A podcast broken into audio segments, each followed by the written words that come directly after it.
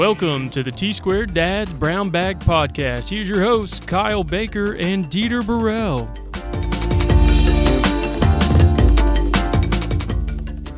All right. Hey, thank you, Curtis, uh, for for for joining me on this podcast. I, I wanted to kind of just let everybody know that um, Curtis Reed, he's a licensed architect and he works for Bear General Contracting if I'm saying it correctly. I, I invited him to come to this podcast so that he can tell us a little bit about his his background, um, what university he went to, and how he kind of stumbled into into working with with these contractors. tell us a little bit about yeah. about your history. Yeah, I appreciate you having me on, Dieter. Um, pleasure to be here. Uh, known you for a couple years now. It's been uh, a pleasure working with you on the the instances that we do get to work together. Um, yeah, my journey to where I'm at has definitely been a little bit different than the traditional path. Uh, started out at Mississippi State University, um, where part of the curriculum, as you're in the second semester of second year and the first semester of third year, um, it branches off a little bit, and you actually partner up with the building construction science department. So in our education, we get a lot more exposure to the construction side of things and we actually get the real world experience of having to estimate a project and actually doing the hands-on construction of some physical built projects while still in college that are on a lot larger scale than most architecture schools are with. So i did work uh, in a traditional architecture firm for a number of years up in montgomery alabama uh, moved down to pensacola and still continued to work for that firm remote for a bit and then uh, got picked up by Bear General Contractors to kind of bring a lot of the technology that's used on the architecture side into the general contracting profession where they don't typically have a lot of technology on site. Um, so yeah, we're integrating 3D modeling and we've got drones that work out there. We've got GPS services with some of our site utility equipment. So it's a lot of tech in my role that kind of just gets integrated and tries to make our entire process a little bit um, more hands off and a little bit faster to operate. So, so, so you're you're at Mississippi State. So they have a, a what a five year degree or, or yeah, five year bachelor. And I I took some sweet time with that. I think from start to finish, I started in 2012 and finished up in 2019 with a, a full year co op in there. So I took a little bit of a victory lap, but made it eventually, and that's the important part. Were you a big a football fan? Um, you know, going into it, I couldn't care less about uh, college football, but it only took about one year to really get into it and see the environment of it. Yeah, now I've got I think I keep a cowbell in my car at all times just in case if I ever need to ring it at someone. Um, but yeah, I, am definitely looking forward to college football season in a few weeks. I know, I know that when I went to the University of Florida, I uh, I didn't, I wasn't into the Florida Gators. I actually was a Dolphin fan, and then became a little bit of a Hurricane, you know, Miami mm-hmm. Hurricane. Mm-hmm. But I, I, think just the college experience, it, it, you get you get pulled into that whole you know college football. There's no mentality. avoiding it. You have to be a part of it. Yeah, and it helps that uh, the first year I was there, we were not a great team, but um, I was there for the Dak Prescott years, so that was pretty exciting to see. And the team was number one in the country for a number of weeks. Um, it didn't last forever, and it definitely won't happen anytime again soon. But yeah, that kind of environment transforms you pretty quick into into being a big college football fan. Gotcha. So, so when you graduated, and uh, so you stayed, you stayed in Mississippi, or did you kind of um, travel somewhere? Um, no, Mississippi's got a pretty decent problem with um, brain drain. Mississippi and Alabama kind of both do, where uh, they do anything they can to try and retain you in state. But yeah, the first, the the main years of the the curriculum for architecture in Starkville, Mississippi, which is kind of just in a desert in the middle of nowhere. Um, there's not many opportunities in uh, that size city the last year of school they send you to Jackson, Mississippi, which has kind of had its problems of its own, um, and they're losing a lot of people out of state too. So from those, um, I had a full year co-op in Montgomery, Alabama, back to Jackson, Mississippi for my last year, and then back over to Alabama when I graduated for about three years. So no, never besides school, never never really stayed in Mississippi. Yeah, How long did it take you to get licensed? We, we always have like a spectrum of people, especially the older guys. it take that it takes them almost ten years to get licensed, and some people just like within mm-hmm. you know a few years to get licensed right away. So I'm definitely yeah definitely on the low end of that spectrum, and I'll, I'll feel free to talk through any of the process that kind of helped me pass those pretty quick. Um, a lot of it behind it is kind of having a, a, supportive firm that gives you the materials. We had study materials provided to us, and I, I used to work for a company called Seay Seay and Litchfield, Montgomery, Alabama, and they they have a very developed program of training interns. I think they took on something like 30 summer interns this year. I mean, they take just a ridiculous amount because they've got a ton of work, and they've always been really good about that. We would about double in size over the summer. Um, but we had access to study materials, and if you passed the test, they reimbursed the cost of it. So a lot less risk of going in there for a first time and not having to kind of put up the money if you felt confident you could pass. Um, but I graduated in, I guess, May of 2019, and my plan was to take one exam per month and get them all knocked out in six months.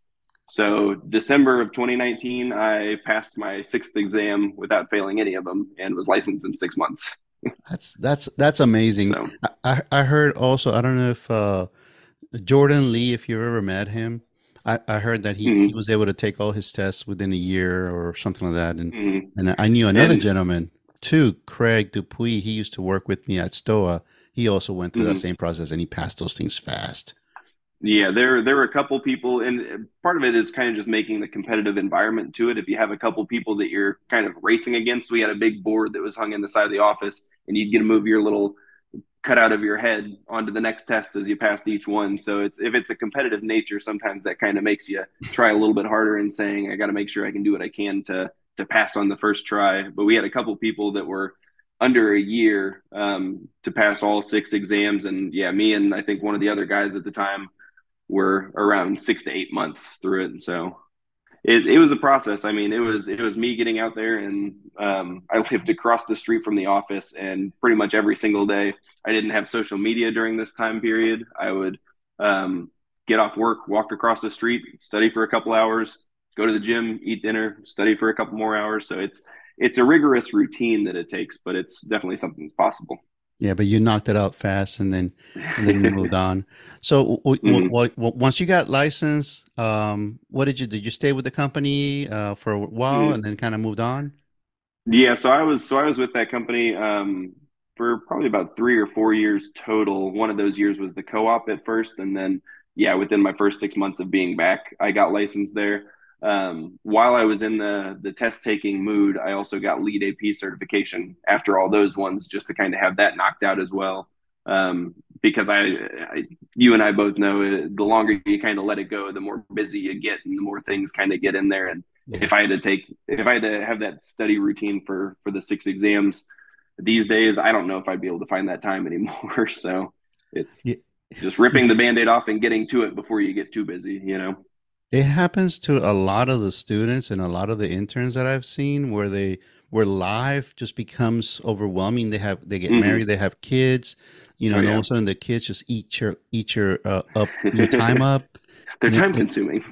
It, yeah, it, it does, you know, and then you have all the work engagements and everything else, mm-hmm. and it just kind of overwhelms people a lot of the times you know it's like it's just too much and that's why they end up perpetuating and i hate that NCARB, and I don't know, maybe it, it, hate is maybe too strong of a word, but I, I dislike that NCARB kind of created that five year window, and all of a sudden you the start rolling dropping, clock. Yeah, the rolling yeah. Clock. So they've they've since rescinded that, and I think that was a big push during COVID when people's schedules got thrown all out of whack. So yeah, if, if that was something affecting you in the past, luckily I think that they've gotten rid of those those requirements now.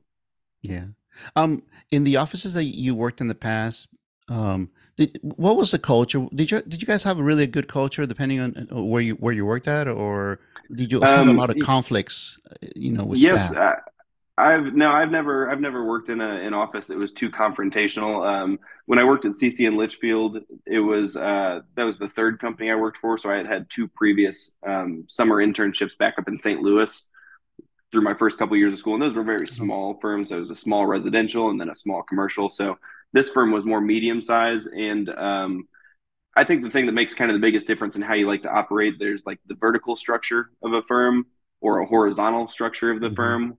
The horizontal being, I think, if you start the project, you take it all the way through CDs, you take it all the way through construction administration. I might have these reversed, but it's one person kind of managing the project from start to finish rather than a firm where someone does the construction documents and then they pass it off to a different department to write the specifications So the firms that I've always worked in, um, the the way that I like to to manage projects is you're attached to it from the start to the finish. drawings you are the person that did the specs and i think that makes a big difference in kind of the culture because you don't have this department pitted against that department and saying why'd you do it this way? Why'd you do it this way? You didn't transmit this. I think that kind of helps resolve a lot of the issues there um, you know, I get a lot of people, or some people, when I was working at uh, another company before I, I, went out on my own, was mm-hmm. I think the biggest failure that occurs in bigger companies is that you come out of college, they put you in a niche to just draw, mm-hmm. draw all the time, and and they bathroom details and exactly, yeah. and you, you you don't get the whole full spectrum from start meeting the client going through the process of you know meeting with your engineers you know figuring out the details figuring out the structure figuring out the design and mm-hmm. then you know going through the whole construction process administration etc and then closing out documents. They don't you don't get to see that. I realized that when i was working at a big firm in miami and then going to a small firm i think the small firms do give you more of that spectrum. Yeah, yeah, and and I've never personally worked at what I would consider to be a large firm, and that is kind of the comments that I hear sometimes. And nothing against the way that they operate. Obviously, they handle projects on a much different scale than we were capable of doing. But I have heard so many people that kind of just get so siloed or pigeonholed into this is what I do, and I I know how to do this, and I can't really get outside that box because now that I'm good at this, they bring me to that for everything. Um, yeah, when you're when you're with the smaller companies, it's only three or four people sometimes and it's one of those you have to be the guy at the table for the first meeting and you've got to be the guy out at the field for construction administration. You got to wear a lot more hats when you when you kind of have to cover all the bases there which if i'm going to advise anyone for an internship anywhere i would say start at a small firm so you can see the wide range. It might not be as big and high profile work that you think you want to see in the magazines or something but it lets you really experience from start to finish because they need people at all those bases Right. So so you're you're you're doing your business, you're you're in your company, you kind of migrate and all of a sudden how did you how did you land in Pensacola? yeah, so my my wife is actually born and raised in Pensacola and she went off to Mississippi State. We met up there and she got a good job. She works with the hospital systems here in town. Um, and I was up in Montgomery, Alabama and I was like, you know, wouldn't be wouldn't be the worst thing to move down to um, Pensacola for the beaches. A little bit better beaches in Pensacola, I always say, than Montgomery. Um, not that I didn't enjoy my time there or anything, but um, yeah, having the opportunity to move down here, um, definitely a great place to be. I really really enjoy it. So, so you came here, you landed a job. What was your first job with Bear? Um, yeah, so it was actually while I was at Seay Seay and Litchfield Architects. I don't know if I'd want to share the screen to show a picture of the project. We had um, we had done a lot of kind of historical architecture projects around Alabama, and we saw an RFP for renovations to the old DeFuniak Springs courthouse project that was built in like the 1920s. Um, we were trying to expand into Florida a bit, and because of our experience, we ended up winning that project. I was the one kind of over top of putting together the drawings, and I was down here already meeting with general contractors to try and find people to bid the project. Bear ended up bidding the project and won it. So, kind of on the early stages of me handing off to the GC, I started to meet the guys, kind of got ingrained and got an offer to kind of start something a little bit more experimental on this side. So I was I was kind of playing for both teams on that one, and there'd be a problem that pops up, and they point back to, well, who drew it? And I was like, oh, that was me that drew it. what year was that? I'm trying to. Uh, you said it. Um. Yeah, I want to say that that was I think it was during COVID. I think it bid in late 2020 or early 2021, mm-hmm. and construction just wrapped up uh, July of 2022. Okay, okay, that makes yeah. sense.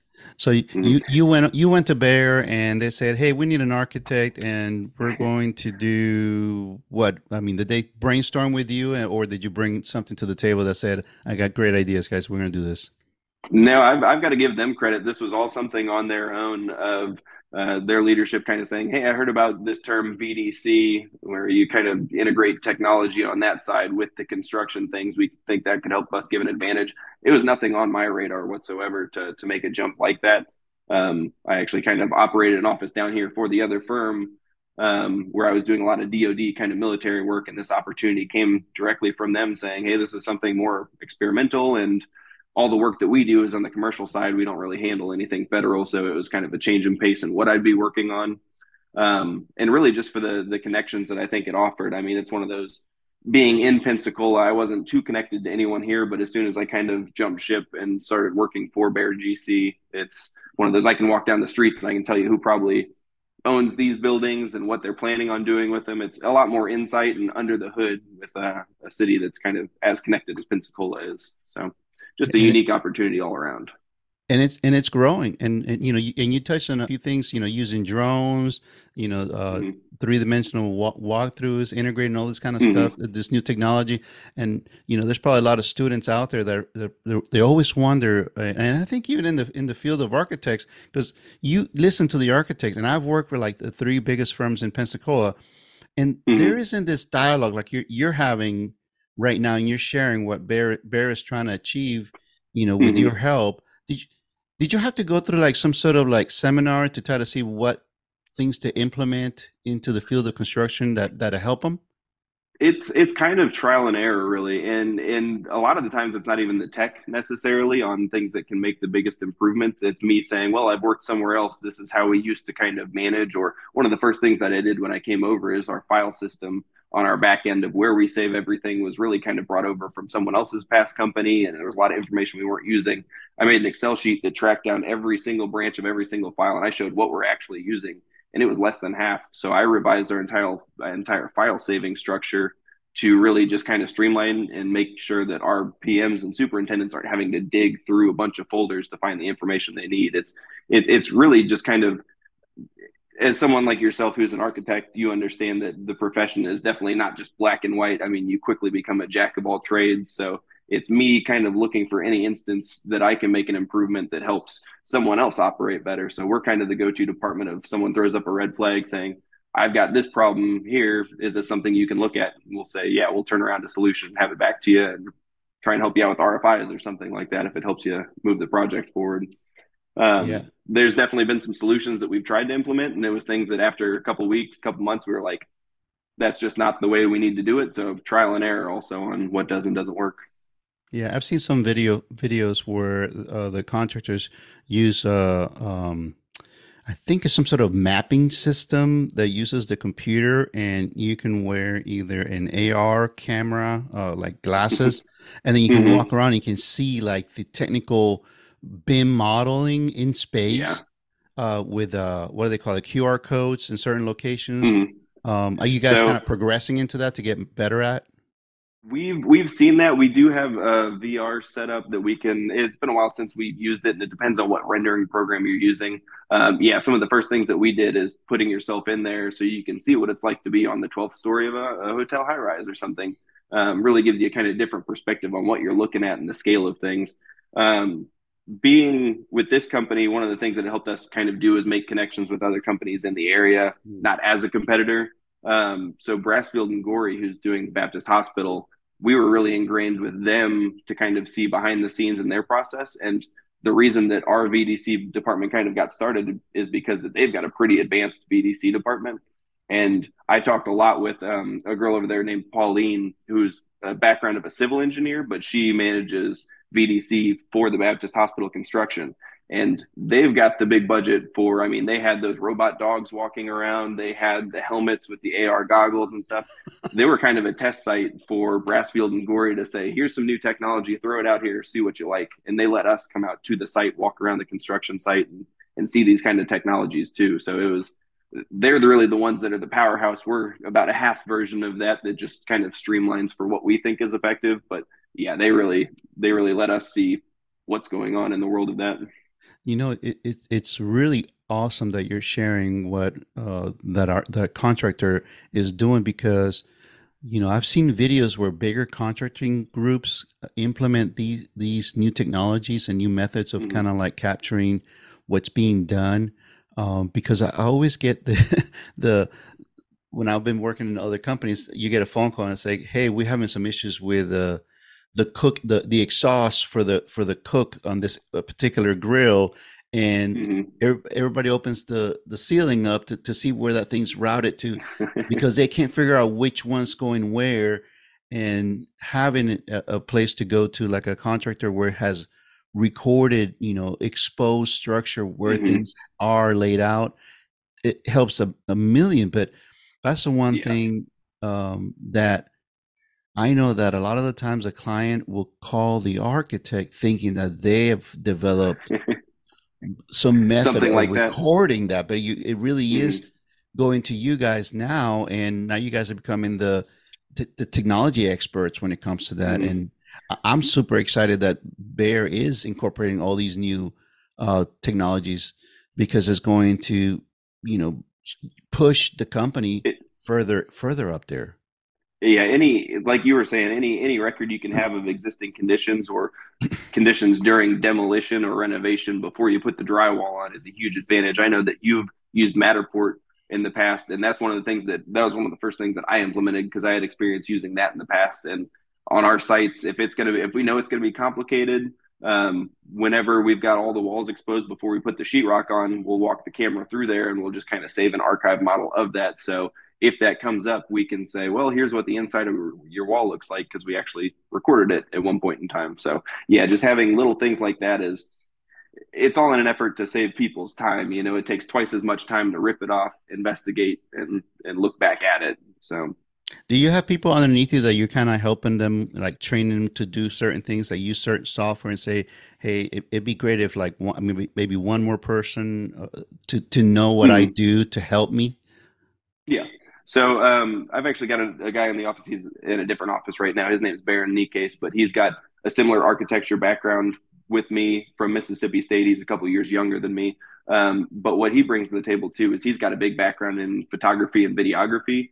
Um, marketing is half of what a company's got to be, you know, to kind of get attention and maintain in the spotlight. Um, we self perform all of our finished photography. If we do any videography, all of our social media handling even when it comes to like marketing documents where we're putting together RFPs, RFQs, or just a folder of stuff to hand to someone, um, we do all that in house to kind of save on expenses there. Um, Canva has been a big one that we switched over to, and the the time savings with that as opposed to using um, Adobe InDesign in the past. I mean, that's hours and hours of time saved. So anything that we can do to bring in technology or kind of consolidate and reduce the amount of time someone has to spend on it is all dollars and cents, you know. Well, that well, that's awesome. Um, you know, I really appreciate you taking the time to kind of just share a little bit about you, Bear technology, and everything else. And I'm, I'm sure there's a lot of listeners out there. Um, when the, the more we grow uh, as a podcast, mm-hmm. the more we're going to see more more of these type of interviews because I kind of want to get different opinion. Like I'm going to be inviting a couple of architects out from South Florida to give us their opinion and their their history as they kind of progress mm-hmm. through the career. But you know, uh, knowing full well, I was I, I, did some work with Bear. I think before you showed up, and then when you showed up, uh, I, I, think there's a, there was a huge improvement in the, the, way they kind of the language or the lingo that was occurring between the architect and the contractor. Mm-hmm. Was getting it was becoming more fluid with, with someone there on staff that could understand the yeah. same language and and the difficulties between drawings and and construction and I think that that's definitely what we try to um, improve on as compared to maybe other general contractors you might have worked with. I'm not here to try and make one side or the other win on any certain issue. I'm just trying to make sure that the project gets completed and we're all okay at the end of the day walking away from it. Um, yeah, it, nothing against general contractors. I feel like part of my responsibility is also communication with the architect because architects would rather have a kind of conversation, especially if we're talking like VE or something where we understand the budget has to go down. I'm not trying to just chop your building in half or anything. I'm trying to say, how do we lightly touch this to remove cost but leave your design intent and everything? It's a lot more careful conversation that I think I could typically have with the architects and engineers as opposed to some of the other people in the office that might just say, ah, it's my way or the highway, you know. Yeah, I think I think if anybody does a contractor and it's big enough to be able to take on uh, somebody like that plays your role, and it would be beneficial. Uh, mm-hmm. With that, with that said, I think uh, I appreciate you kind of taking the time uh, to join us in the podcast, and uh, you know maybe we'll have another one, and we'll kind of maybe focus on some of the more mm-hmm. detailed technology and, uh, and just have you mm-hmm. show us some of the equipment, and that would be pretty cool. yeah, well, I appreciate the opportunity. I'll always welcome for for more of it. And um, if you haven't spoke on the city of Pensacola and the growth that we're going through at the moment, I mean, when you have some people up from South Florida, the statistic I've been telling people is probably over the next ten years is a billion dollars worth of development, which someone from Miami might not see that as a huge number because they probably have a couple billion dollars of development. But for a small town like Pensacola, that's a lot of growth and a lot of action happening here. So there's there's no shortage of it. Awesome. Thank you. Thank you, Curtis. Appreciate it. Appreciate it. Thank All you. Right. Take care. Bye bye.